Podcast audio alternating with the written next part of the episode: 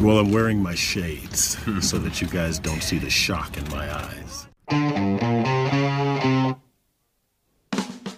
Director of Public Relations or a 299 is available only at the Sir, there's no other.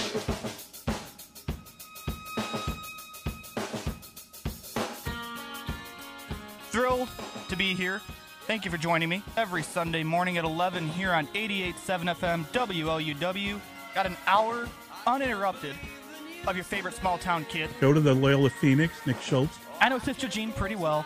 I think he's the sports editor there. He is. He's a sports Doing editor, great. Yeah, sports good- columnist, good sports guy. writer. and uh, and Mr. there's a, there's... I'd be lying if I said I wasn't watching baseball in class. Nick Schultz, who is a, a rising star in this profession. Our guy Nick Schultz covers Loyola for the student newspaper there, the Loyola Phoenix. I have to keep pinching myself and asking if this is real. I cannot believe this is happening. I'm a poor, starving college student, so I would say I was physically here, but I wouldn't say I was mentally here.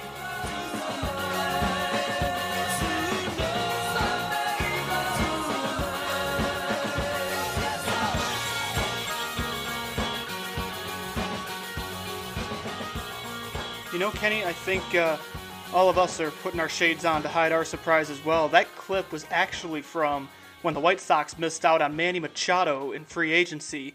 Kenny Williams met with the media, and the first thing he said was, I'm wearing my shades so you guys don't see the shock in my eyes. And I think a lot of us in Chicago and even around the country had shock in our eyes when the White Sox hired Tony La Russa as their manager this week. I'm going to dive into all of that. I want to welcome you in to the Sunday Sports Shootout here on 88.7 FM WLUW, Chicago Sound Alliance. I'm your host, Nick Schultz, here with you until noon, talking Chicago sports. Usually be up to kickoff for the Bears game. Bears play at 325 today. And after I talk about Tony La Russa, and there's a lot to break down here, both good and bad, there's a lot of Bears I want to talk about too, because it has been six days since the Bears last played a game, and I'm still plenty hot. If I didn't have to work the next day at the golf course, I probably would have come up here and recorded an emergency podcast just venting about that Bears game because that was an embarrassment and an indictment on the play calling. But you know, play calling is not the issue, but I don't want to get too far ahead of myself. Got so much to talk about, and those are the only two topics I'm talking about today. Are Bears and White Sox.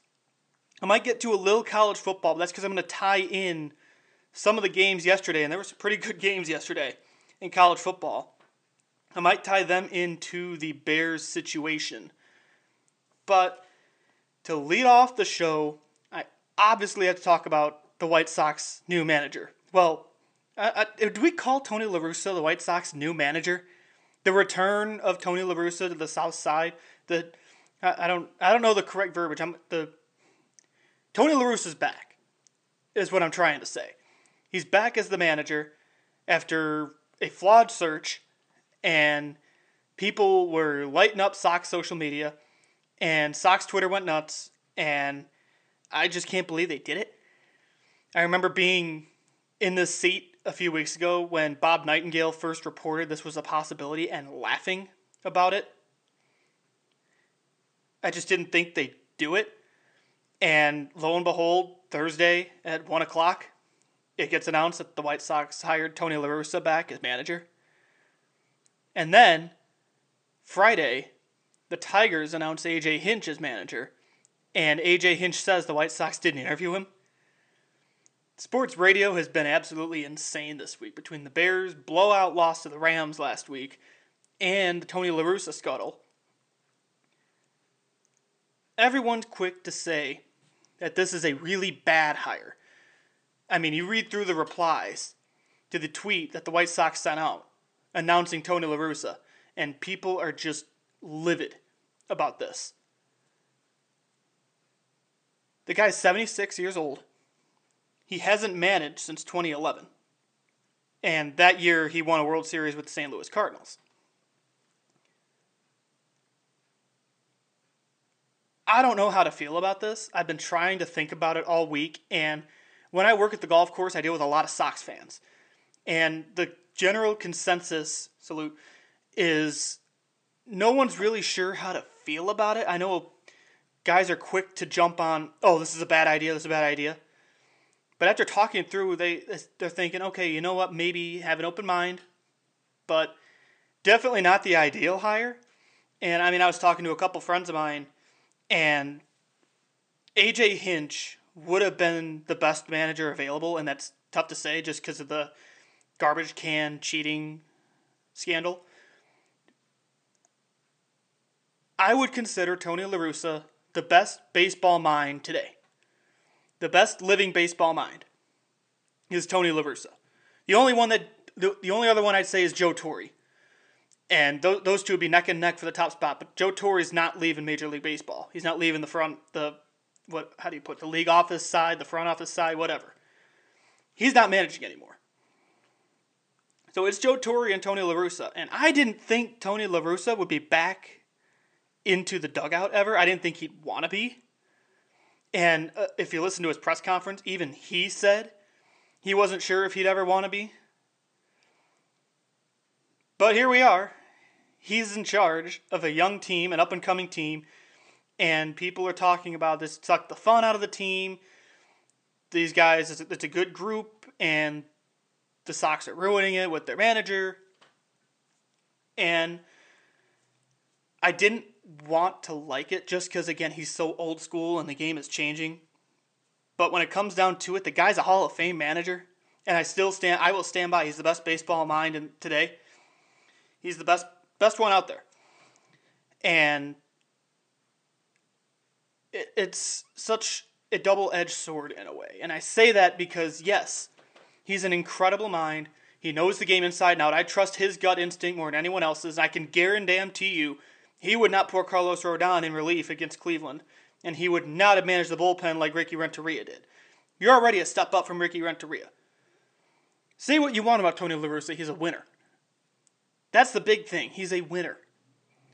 And may, it, I, maybe it's righting old wrongs because Hawk Harrelson fired Tony in 1986 from the White Sox, and Tony went on to manage the A's and become one of the best managers in baseball history.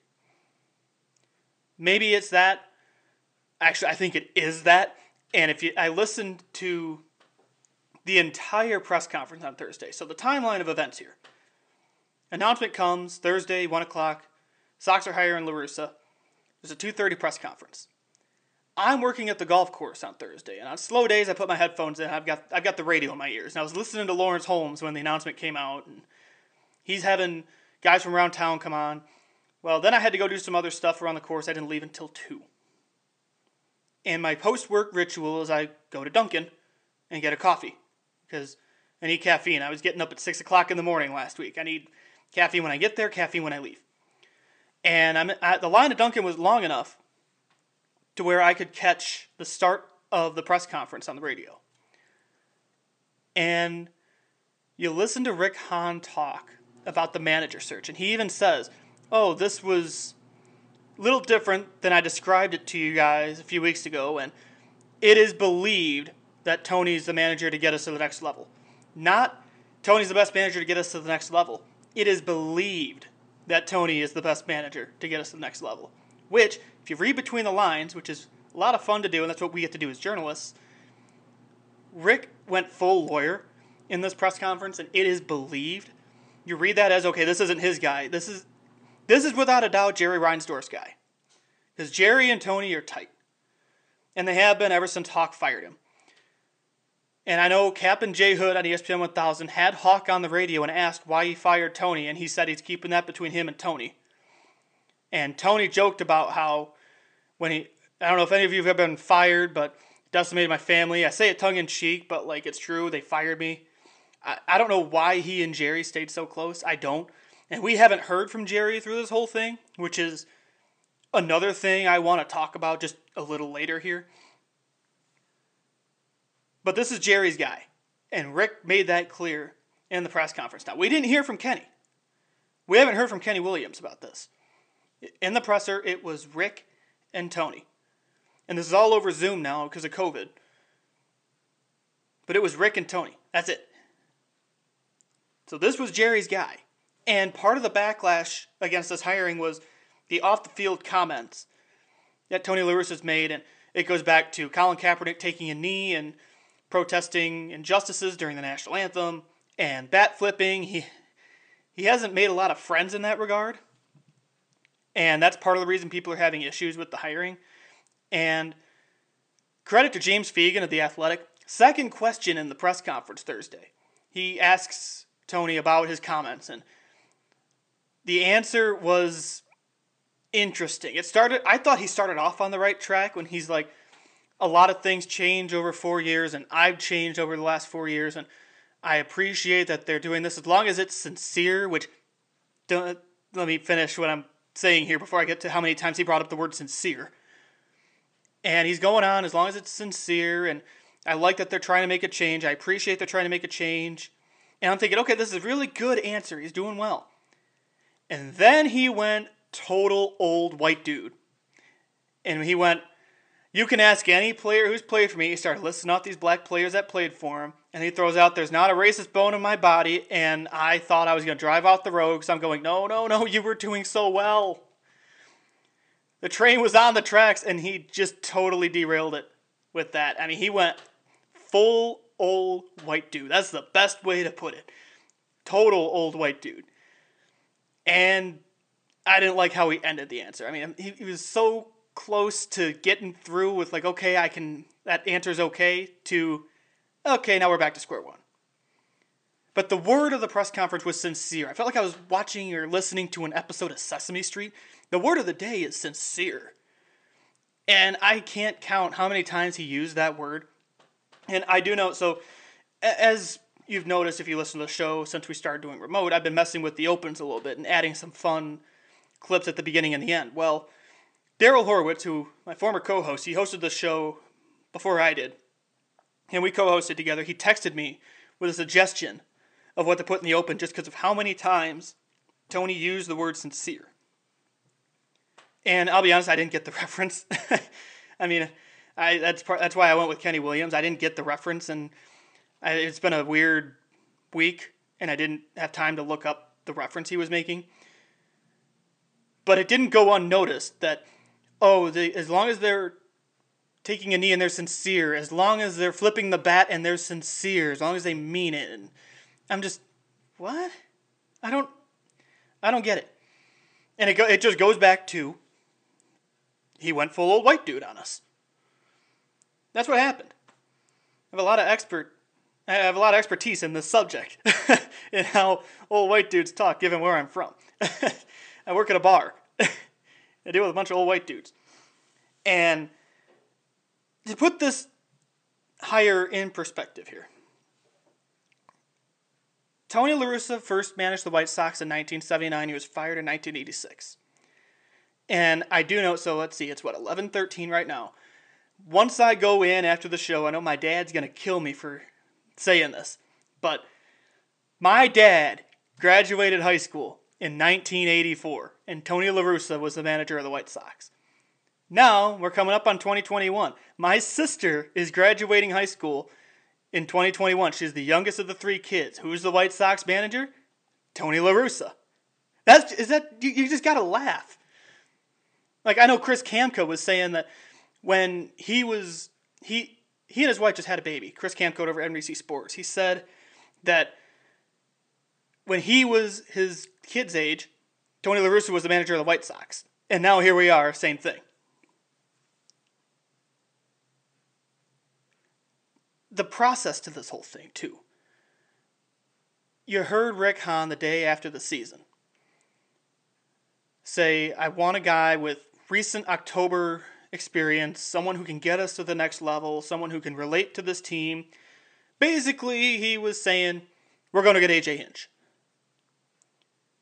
Instead, Jerry steps in and says, "No, I want Tony. I want I want Tony to manage this team. I don't want to right old wrongs with Tony."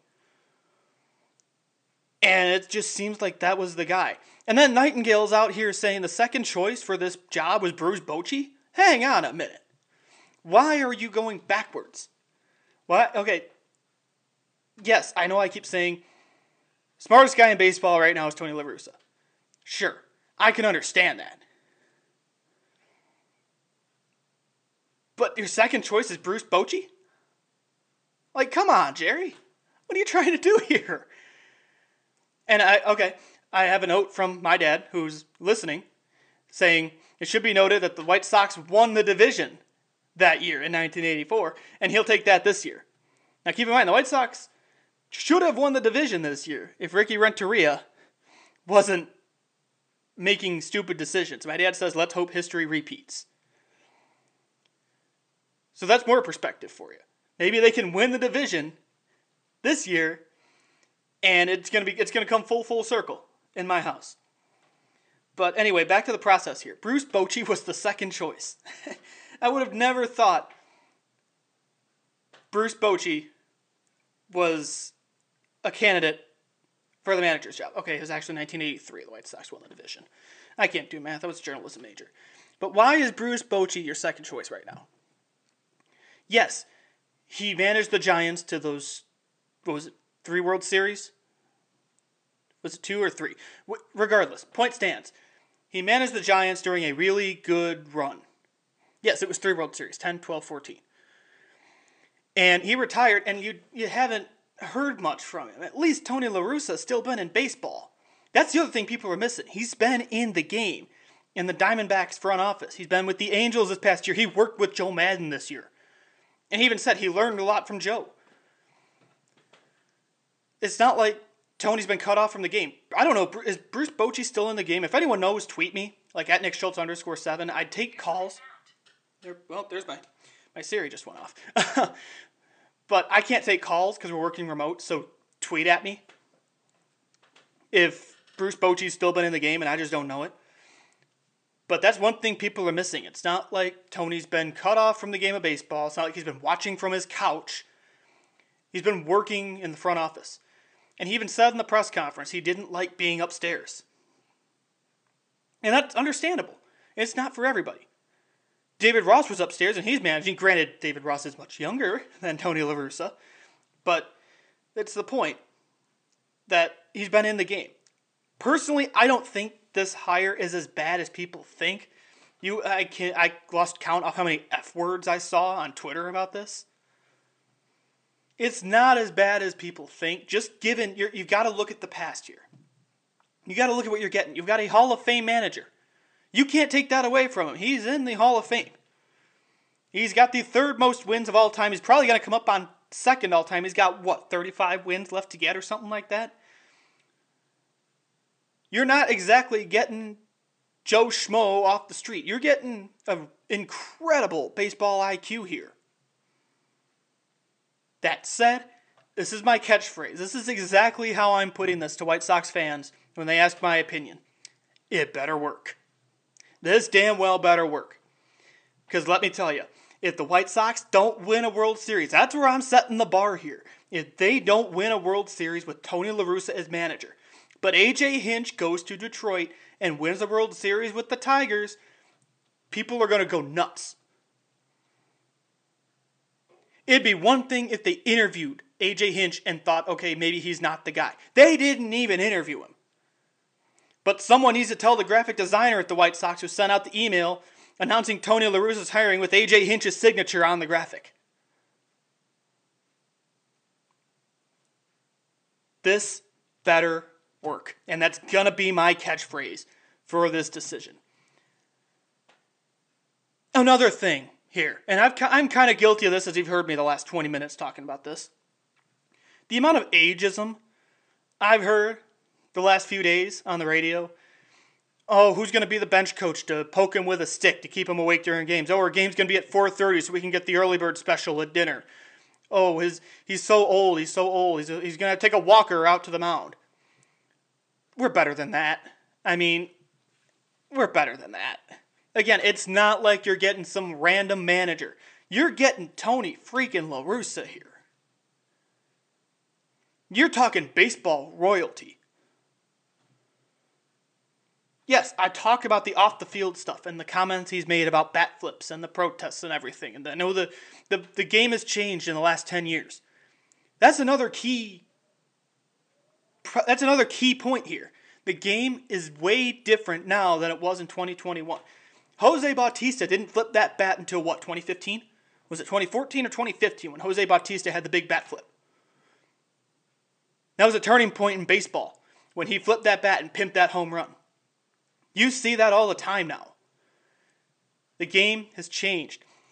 And as you saw with the Tampa Bay Rays in the World Series, which this is the first show I've had since the World Series ended, so I haven't been able to talk about Kevin Cash pulling Blake Snell after he gave up two hits and he was cruising in game six. Tony La Russa doesn't make that decision. He sticks with his guy.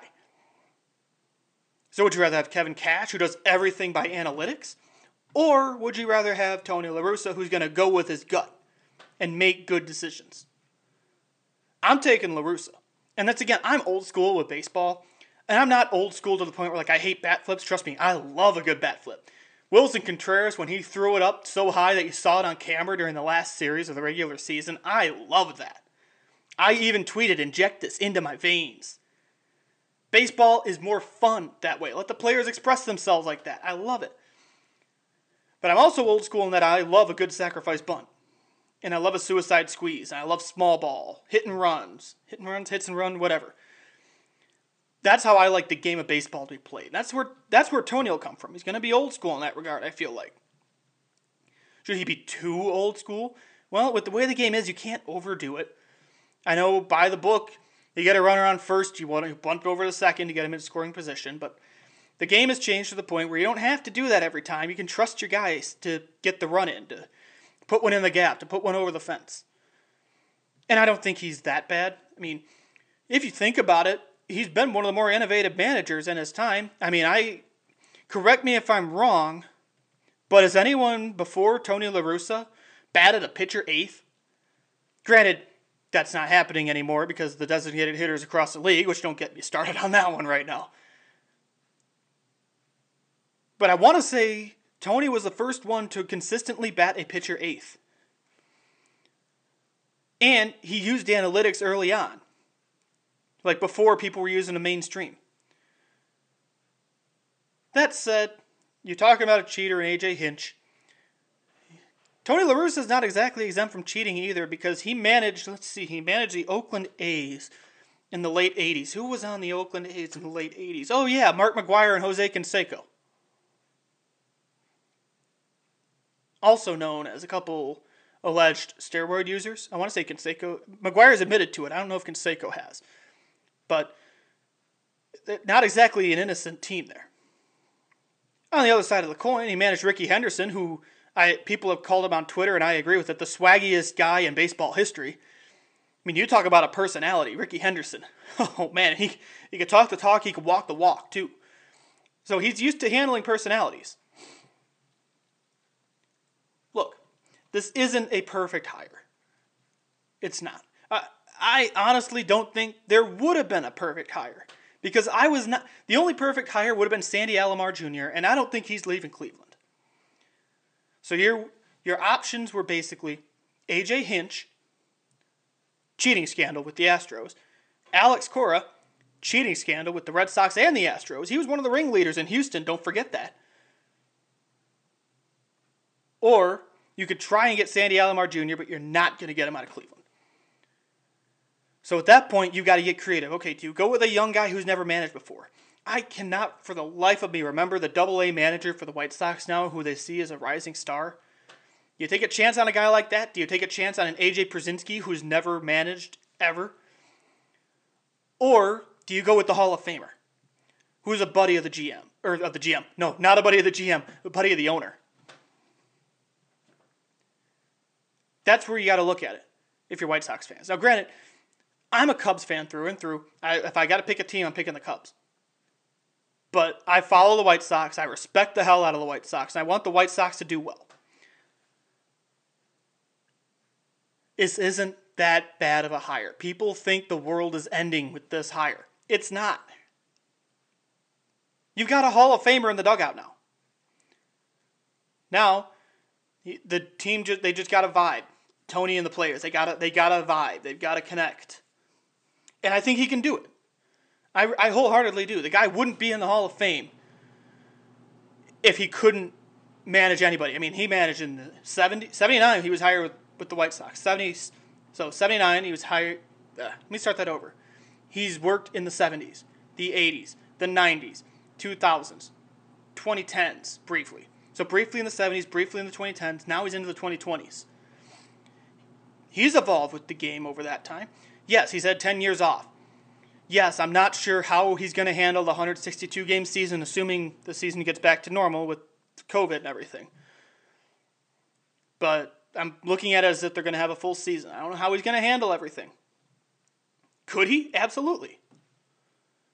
But I go back to my point. It better work.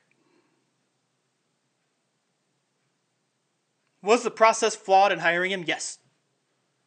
Should they have interviewed AJ Hinch? Yes, absolutely. I'm surprised White Sox Twitter didn't go berserk when the tweet went around that AJ Hinch said, and I quote, the White Sox never interviewed me. Or I never interviewed with the White Sox. I'm telling you, if AJ Hinch wins a World Series in Detroit and the White Sox don't win one with Tony La Russa, Jerry better have his phone nearby because that thing's going to be ringing like crazy.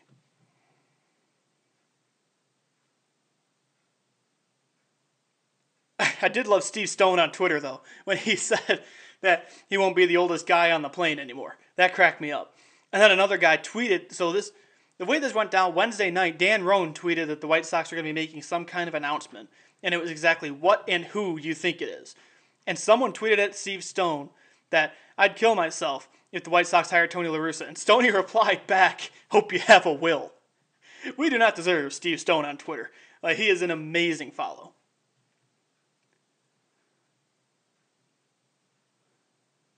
But I don't know, man. It, it is better work. Because if it doesn't, this is Jerry. This isn't Rick Hahn. This isn't Kenny Williams. This is Jerry. And one of my first thoughts, and did I did I hear someone call into the radio asking this or what? I know I I've been thinking about it too. You look at the Bulls. Jerry owns the Bulls too. In case you didn't know that, I'm ho- I'm hoping you did know that, but let's say you didn't. Jerry also owns the Bulls. The Bulls knocked everything down this year, went out and got Arturas Karnisovas and Marc Eversley, and hired an up and com- and uh, not really an up and coming coach anymore, a really good coach in Billy Donovan. A Jerry Reinsdorf owned team. Here's the difference. Jerry's son Michael runs the day-to-day operations of the Bulls. The Bulls are Michael's team. The Sox are Jerry's team. And if this week didn't prove anything, that's exactly what it showed us. Jerry made a move that showed I'm still in charge here. He's what, 85, 86? I know he's in his 80s. He's basically saying, This is still my team. And he made that perfectly clear this week. And that's why, if I'm Rick Hahn or Kenny Williams, I'm having a conversation with Jerry going, If this doesn't work, I'm, shift, I'm shifting blame to you. This is on Jerry. This is, I thought Rick Hahn and, and Kenny Williams did a great job with this rebuild and then Rick can make his hire. He can leave his mark on this rebuild. He can show that they're done with this rebuild. They're ready to compete now. And they're ready to go. All they need is a really good manager. And Jerry steps in and goes, Nope, we're hiring my guy. I can understand why Rick Hahn would be pretty irate.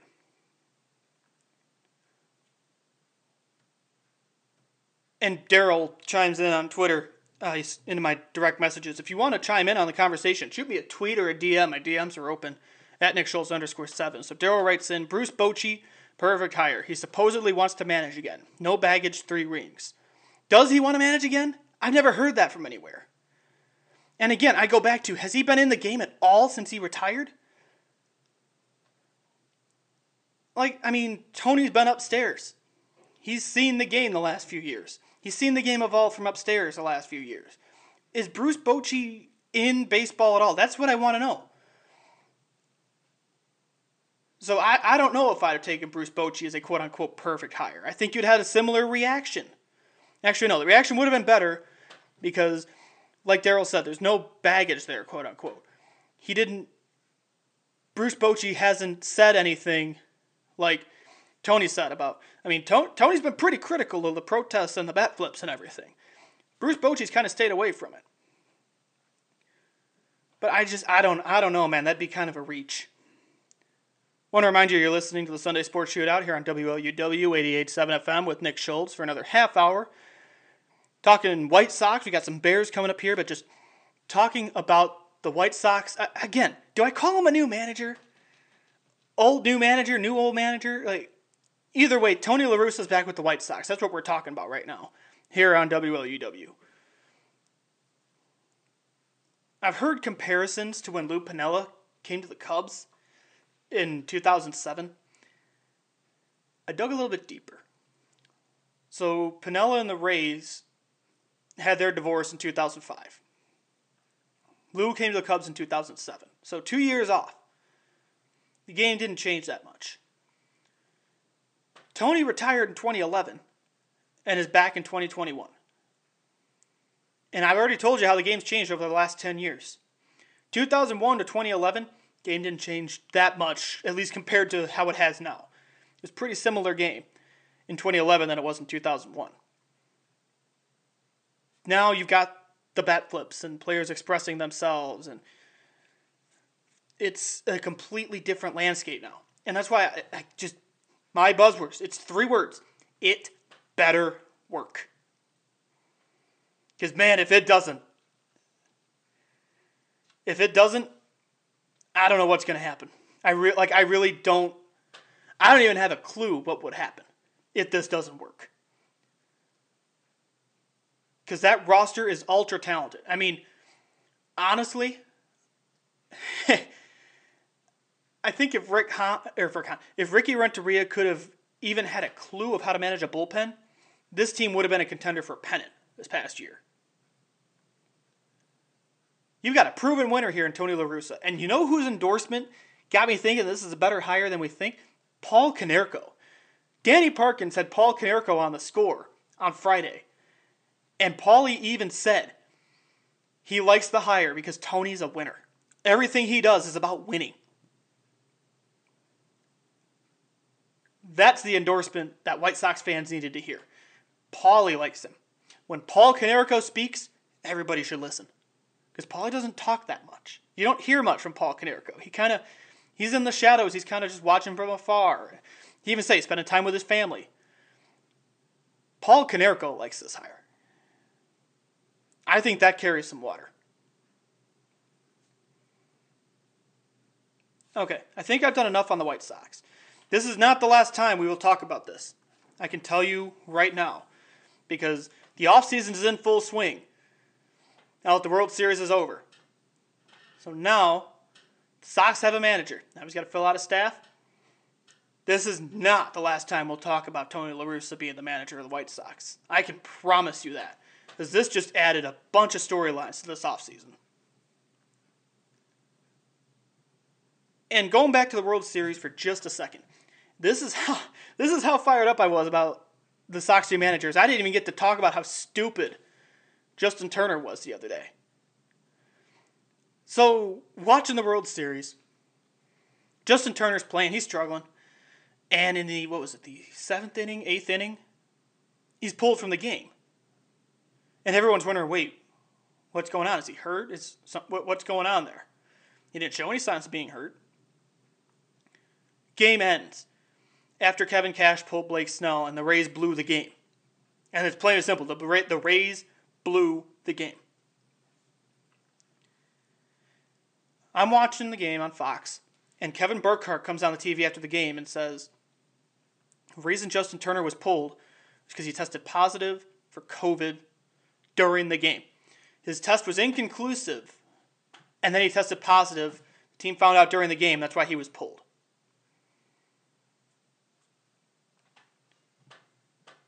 So everyone's freaking out, like, okay, he's been in the dugout with the guys. Dave Roberts is a cancer survivor.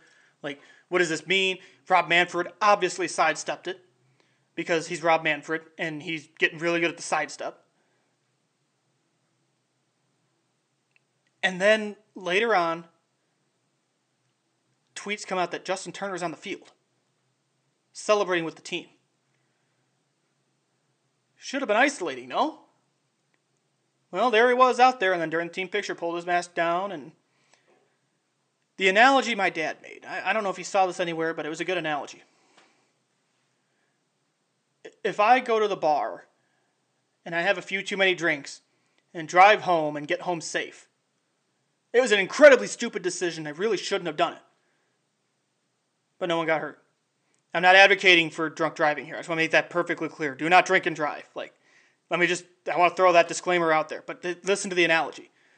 Justin Turner tested positive during the game, so he exposed all his teammates. And he went back out on the field to celebrate. Could everyone be okay? I guess, if they're masking up and everything, but he wasn't masking up the whole time. But could everyone be okay? I guess. He'd already exposed them. But it doesn't mean it's a smart decision to do it. He overpowered security to get out on the, or I guess overpowered, quote unquote. Basically told security, I'm not staying in here, I'm going out to celebrate. And now MLB is investigating it. I, I just wanted to address that and how stupid that decision was. Like, I didn't get a graduation this year because of COVID 19. I got a virtual graduation, but I didn't get to wear the cap and gown and have a ceremony and have a, have a full on graduation. I had to watch mine from my couch on my TV. Granted, I got to be with my family, and that's all I wanted. But I didn't get a college graduation this year. Yes, you won a World Series. Yes, that's once in a lifetime. That's a usually, well, in most cases, a once in a lifetime event. You got COVID 19, you got to take it seriously, man. I'm just, I, I just want to get that off my chest, too. I want to move on to the Bears because I, I do know that Daryl chimed in with another uh, point about La Russa commented on the Tatis Grand Slam this year. That's true. Like, he was not a fan of Fernando Tatis's Grand Slam. And you can listen to the podcast with my thoughts on that. And he said, by the way, you could see during that press conference how upset Hahn was making the announcement. I read body I read body language from years of sales. That's about as negative as anything I ever witnessed. Yes, I was listening to it and I could tell he wasn't too happy about it. And I went back and watched a little bit. Yeah, he did not look happy to be making that decision. He went, I'm telling you, he went full lawyer on us there. Like Rick Hahn's a lawyer, and you could tell he's got lawyer in his blood. And he went full lawyer on us there in that press conference. Okay, let's talk Bears because I've got a little more than 20 minutes left, and I still am angry about what happened last Monday. What the hell was that? The Bears basically got their butts handed to them. That's what happened. It was Monday Night Football, national stage. Everyone's doubting the Bears. Oh, worst five and one team I've ever seen. Worst five and one team in history. I'm on the radio saying five and one is five and one. Don't focus on the negative too much. Take the money and run. Blah blah blah blah blah. And then they go out and do that. The defense outscored the offense. The final score was 24 to 10. I thought the defense played okay. But God, the offense was bad. It looked downright incompetent out there. Nick Foles out there throwing his hands up. And it, it I still don't know how to fully express it on the radio because trust me, I've got the words for it, but I can't say it on the air because that was just bad, downright bad. I turned it off. All year, I made it through a Bears game without turning it off. I turned it off after Nick Foles threw that second interception late in the game. There's so much to digest there. And even after almost a week, I still am just very angry about it. One of the big things, and this I, I was going to drill this point home.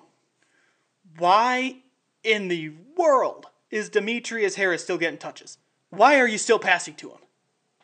Actually, I guess you can't even call him touch. He doesn't catch the damn ball. Why are you still targeting him? Why is he getting Nick or Cole Kmet's targets? Cole Kmet needs to get more action than Demetrius Harris. That's what needs to happen. There's no ifs, ands, or buts about it.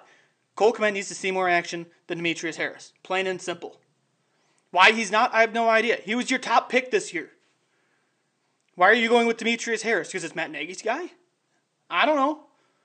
That's on the head coach. You know what else is on the head coach? Play calling. We've talked about this for a while. The play calling has not been good. I've kept it pretty much off Twitter about, oh, take play calling duties away from Matt Nagy immediately. don't, I didn't want to overreact on Twitter and take the play calling away from Nagy. But that Cordarrelle Patterson jet sweep on fourth and one last week, that got it, he lost what four yards. I'm like, okay, I'm done. That's it. I've seen enough.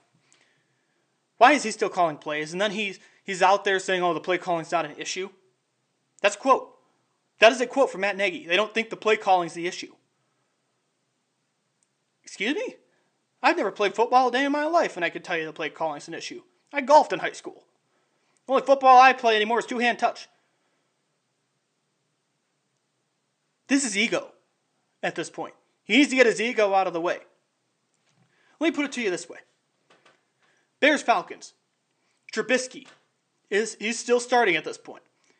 Trubisky's starting, has a bad game, throws a couple picks, and he gets to the to the point where like, oh crap, this could be really really bad. So what does Nagy do? Pulls Trubisky, puts in Foles, and now Foles is the starter. It was the first sign this year that we were getting into the danger zone with Mitchell Trubisky. Yes, Foles came and saved the game, but hear me out. The first sign that Trubisky was hitting the emergency button. Nagy pulls him. Now, we're at the point where Matt Nagy's hitting the he's hitting the red button, the do not push, the break glass in case there's a, in case of emergency. And he's still calling plays. And he's out there saying, "Oh, the play calling's not an issue." What do you mean the play calling's not an issue? Yes, I know Nick Foles doesn't have a lot of time with the offensive line. Trust me, the offensive line is terrible. Blow it all up, start fresh. Because if, if Foles had, because Foles is rushing plays now, he's forcing plays with his arm because he can't run. That's why he didn't hit Darnell Mooney on that guaranteed touchdown because he didn't wait the extra second because he didn't think he had time. But the play calling has got to be better. And then Brian Griese is out here on Monday Night Football saying, "Oh well, Nick Foles told me that, you know, he he's talking about the play calling, and I'm the guy out here getting hit in the play calling. I don't have enough time to get the play off."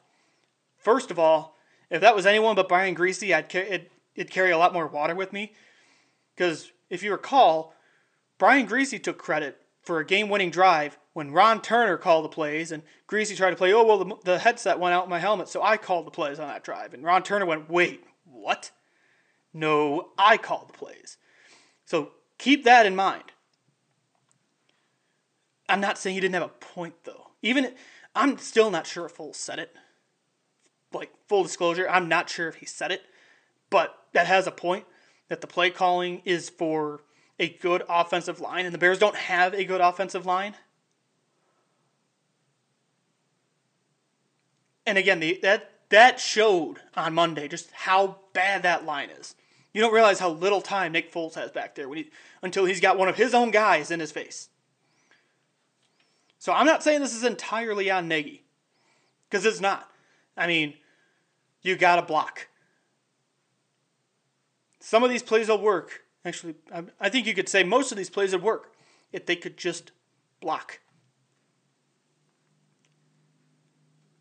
But at that point, you've got to make adjustments as head coach.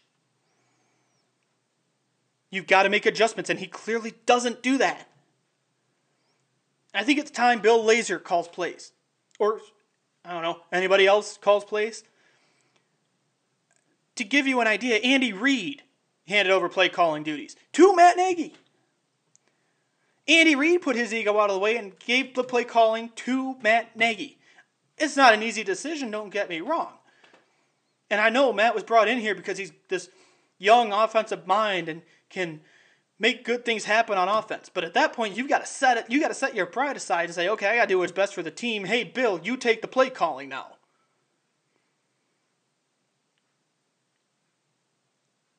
Last week showed why people are worried about the Bears. And again, I tried putting on the rose colored glasses. I tried telling everyone I felt like Kevin Bacon in Animal House going, remain calm, all is well. That's what I felt like. Or I felt like, what was Leslie Nielsen's character, the naked gun, going, nothing to see here as the house is burning behind him, nothing to see here. Now, here we are. And I'm still angry it's been six days. I'm still angry. And now the Bears got to play the Saints today. Granted, the Saints don't have Michael Thomas, so that helps things out a little more. But something's got to change. I don't know what it is. We tried thinking the quarterback was the problem. The quarterback was not the problem. Well, not the entire problem, because Mitch can make plays with his legs. So now you've got Nick Foles who can't move. He's forcing plays with his arm, and that's why things aren't going well because he's forcing plays while the offensive line can't block. And Matt Nagy's calling plays, and they're not working. And he's out there in the press conference going, "Oh, the play calling's not the issue. I don't know what the issue is." Open your eyes, man.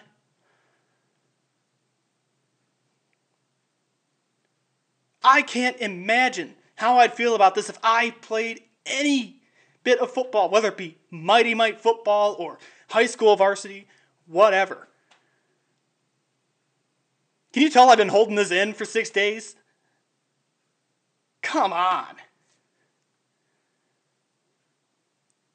Now the Bears are home underdogs again. I kept saying I think the Bears should have a little more respect in Las Vegas with the odds. Because, I mean, when they were six point dogs to the Rams last week, I'm thinking, oh, it's going to be a one point game. I even said on the air, I think it's going to be 17 16 either way.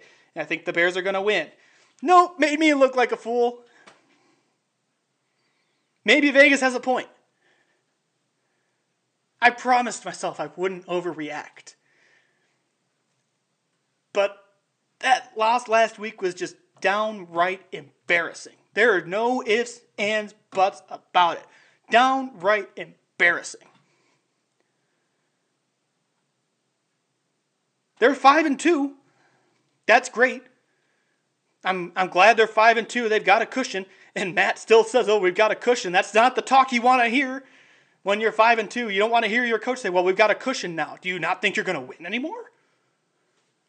Yes, you got a tough game against the Saints today at home, but you got a cushion. Come on, no. Like we're five and two. Like we're gonna be six and two. Confidence. At least exude the confidence. And also give up the play calling duties while you're at it. Thank you very much. 325 kickoff today, Bears and Saints. The weather in Chicago is 36 degrees with 25 mile an hour winds. This is bear weather, baby. This is bear weather. And I say that, and I'm worried that the Saints are going to win. Because the Bears can't block. They wouldn't be able to block my high school football team, but they're playing the Saints today. At least Allen Robinson's back from a concussion, so there's a weapon on offense. Which my man got a concussion last game, and there was no whistle, but the referee still saw that he had a concussion and pulled him off the field. I'm not one to like. I, I, I shouldn't say that. I'm one to criticize the referees. I do it all the time. But man, the officiating last week was a joke. Why is Allen Robinson getting his head kicked in and there's no whistle?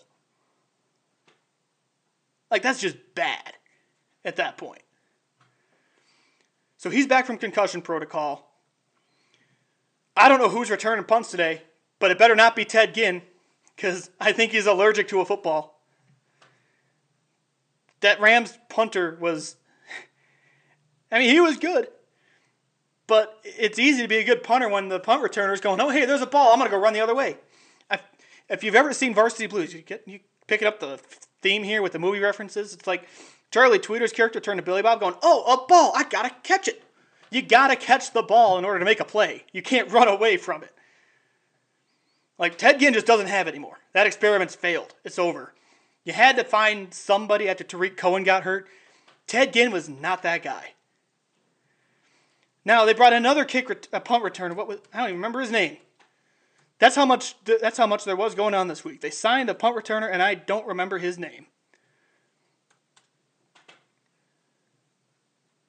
But let me tell you, it better not be Ted Ginn returning punts today. I don't think it will be. Because that was another big thing last week was I, I don't understand why you're run he was physically running away from the football. I want to say all the punts were down inside the 20 yard line, and most of them inside like the 10. That can't happen. Absolutely not. And that's not, I don't think that's, I guess it's partially on coaching because they're the one putting him out there. But at that point, you're putting the guy out there, he's got to make the damn play. I'm trying to find the tweet for that punt returner they signed. I can't find it. if someone knows the name, tweet me. I'm just, I'm, I'm ticked off. and shout out to my Jonah, my, my guy Jonah for saying this is an all-time rant. Thank you. I'm, thanks for listening, buddy, and uh, thanks for indulging me. Cause I, again, this has been six days I've been holding this stuff in. I'm done. And I'm not saying they're in panic because they, frankly, they shouldn't beat the Saints today. Although, granted, with the weather forecast and the weather, yeah, uh, it's bear weather. They should have the advantage. And the Saints are without Michael Thomas. That's a huge weapon and a huge advantage for the Bears that the Saints don't have their top wide receiver. Yes, they still got Alvin Kamara, which usually I'd say the key to the game is neutralize Alvin Kamara. they're not gonna, neutralize him. He's gonna run all over him. But uh, if you can contain him even a little bit, you'll have a better chance. But man, that O line's got to get so much better. I still, you're not to win a lot of games when your offensive line has Charles Leno and Germain Ifedi. That was that the O line had its worst game of the year last week, and it was just the bad time to have your worst game of the year. National TV, trying to get national recognition, trying to trying to shut up the haters, et cetera, et cetera, and you go out and you do that. Now the Rams are in conversation for a Super Bowl because they walked all over you. Even though he keeps saying, oh, the Bears' defense is good, but their offense, oh man. The Bears' defense is borderline elite. And I say borderline because they're on the field so much that they get tired. The offense looks like a pee wee football game.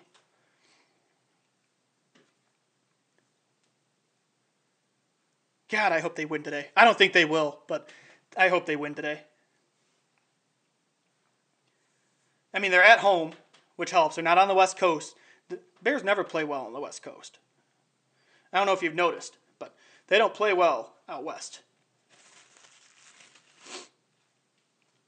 They the last few times they played the Rams out in California, it hasn't been good.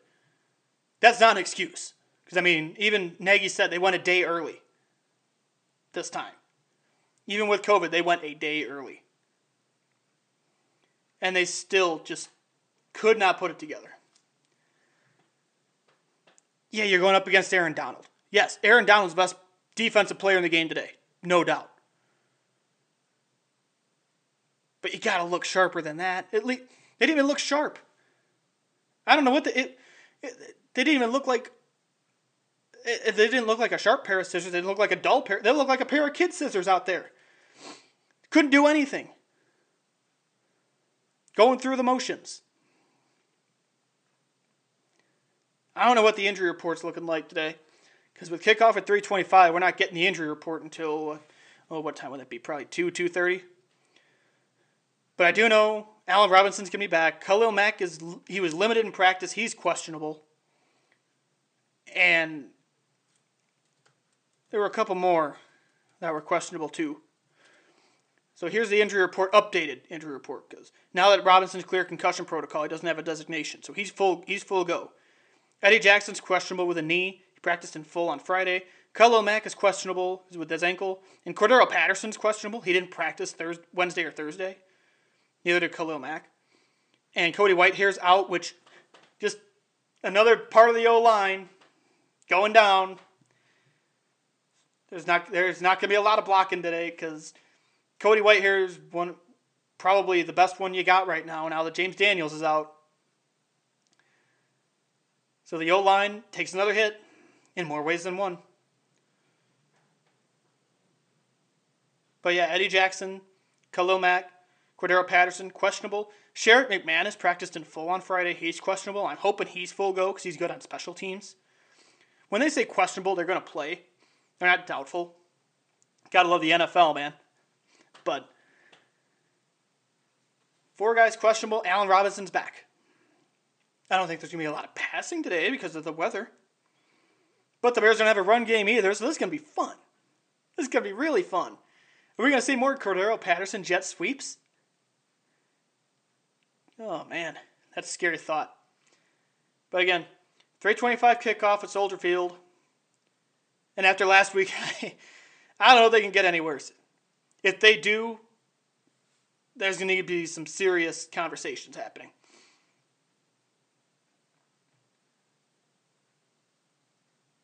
Dwayne Harris. That's the punt returner's name. Dwayne Harris. Thank you, Pat Finley, Sun-Times for tweeting that out just now. Dwayne Harris should be returning punts today. Ted Ginn needs to be on the bench the entire time, maybe even off the roster. So they've upgraded there. Now upgrade the play calling and upgrade the O line. The offensive line is not Matt Nagy's fault by any means. No, that's on Ryan Pace. That's on your GM because that's the O line he's giving you. You got to play the hand you're dealt. He's being dealt a really crappy hand. That O line is terrible. I'm putting it nicely. It is awful. That's on your GM for sure. And it's got to get better. I know the trade deadline. When when, when is the trade deadline? Is it next week? Is it this week? Whenever. I know it's tough with COVID protocols. You trade for a guy, they got to quarantine for a few days, and there's all kinds of protocols. They basically have to miss the next game. But you got to do something. You've got to do something. You cannot just stand pat. If you want to make a serious run in the playoffs this year, something's got to give. Whether it be Nagy finally giving up the play calling, which I hate to keep beating the dead horse, but it's, that, that's got to happen, or Pace finally upgrading the O line, something's got to give. Who, who cares? Put Mitch back in. Just why not? He can make plays with his legs. It's, it might not be a good idea, but at this point, who cares? I even said that last week. I said that last week during the game. Put in Mitch. Who cares? Screw it. That's the attitude anymore. They were playing that bad. It's November now. It is November 1st. As crazy as it is, we're almost there. We're almost done with this year. We've got a month left. It's November 1st. Time to go full force to the end of the season. I picked Saints 17 13 today because I think it's going to be low scoring with the wind. I, that might even be too high a score. Saints 17 13, but I could see the Bears stepping up and playing with a chip on their shoulder today. But who knows? They're not going to block anyway. Who, who cares, you know? Hopefully next week I'm a little happier about the Bears because, like I said, I've been building this up for six days now. And if I didn't have to go open up the country club the next day, I'd have recorded an emergency podcast, which would have been even more fiery than this was. But it's this is a fun time in Chicago sports. I didn't even get to the NFL draft stuff I want to talk to because I was going to make a case for Sam Ehlinger to come to the Bears, but I'll save that for next week. I would suggest watching highlights of the Texas game yesterday. Texas Oklahoma State. Watch some highlights of that watch Sam Ehlinger play football, that's going to be on the docket for next week. I talked about him before, now I'm going to make a case for the Bears to take him mid draft. But I'm running low on time, so I can't do that right now. So I told you there were only two topics to talk about this week with Tony La Russa and the Chicago Bears. And I told you it'd take me the whole hour, and it did. Finally got that off my shoulders. Because, man, and the La Russa stuff is fresh because it was just Thursday. And again, I've been talking to people all week, talking to fans, and they're either saying, I hate it, or they're saying what I'm saying and it better work. But the consensus is this was not the best move. And I agree with that. It was not the best move. The best available guy went to the Tigers. And I say that as saying Tony La Russa was not someone I consider quote unquote available because he wasn't available. Just like when Robin Ventura took the job, Jerry Reinsdorf had to talk Tony La Russa into taking the job. We know how it ended with Robin. Granted, Robin's nowhere near a Hall of Fame manager. But just saying, that's the history. That's where we're at. So again, 325 kickoff, Bears Saints today at Soldier Field. Again, I'm picking Saints 17 13, 36 degrees, 25 mile an hour winds out of the northwest. It's going to be a fun game to watch, fun football weather. The only thing that make it true football weather is if there was snow, but I don't want snow yet. Please hold off a little bit. Just we're through Halloween, but give me a couple days. So I'm out of time. Thank you for indulging me in my rant, and hopefully next week I'm in a better mood and we'll have a lot more to talk about than just two things. But until then, I will see you next Sunday. Have a great week, everybody. Stay safe, wear a mask, and it's November now. We're almost there. And vote on Election Day. I'll see you next week.